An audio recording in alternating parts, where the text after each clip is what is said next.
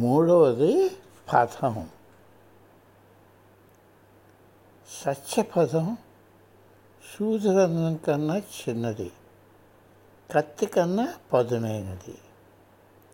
నీ చైతన్యాన్ని విస్తృతం చేయడం మొదలుపెట్టినప్పుడు ఆధ్యాత్మిక పదంలో అనుకోని ప్రదేశం నుండి మార్గదర్శకత్వం లభిస్తుందని తెలుసుకుంటావు.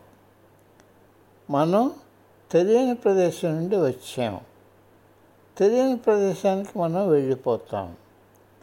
తెలిసిన ప్రదేశంలో మనం చాలా తక్కువ సమయం ఉంటాము, కానీ తెలియంది మనతో ఎల్లప్పుడూ ఉంటుంది. అందుచేత తెలియని దానిపైన ఎల్లప్పుడూ ఆధారపడి ఉండాలి.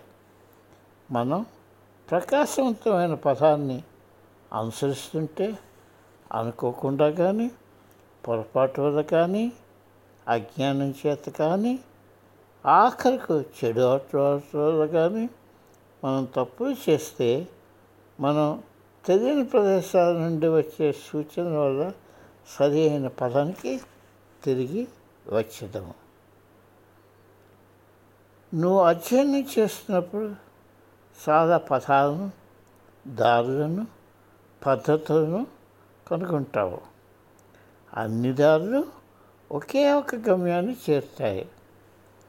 కొన్ని దినాలు ఒక పదంలో వాడడం తెలుసుకొని, కొన్నాళ్ళ తర్వాత ఇంకో పదంలో పయనించి, ఇంకొన్ని నెలల తర్వాత ఇంకొక దాన్ని అనుసరించడం సాధన చేస్తే అది నీకు సహాయపడదు. నువ్వు అన్వేషణలోనూ పరిశీలనలోనూ ఉన్నప్పుడు నీ పూర్తి సామర్థ్యంతో మనస్ఫూర్తిగా దాన్ని చేయాలి. నీ ఆత్మానుభూతి మార్గంలో నీకు అత్యంత ఆత్మీయుడు అడ్డుగా వస్తే వాడిని మీరుగా పో, వాడిని మర్చిపో, అన్నిటికీ అతీతంగా వెళ్ళు. ఆత్మానుభూతి మార్గంలో నీ ప్రియసఖి అడ్డు వస్తే ఆవిడని పరిత్యజించు.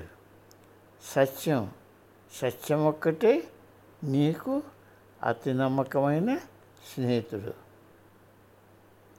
ఓ ప్రభు, సత్యాన్వేష పదంలో నేను తడబడకుండా ఉండేటట్టు చెయ్యి.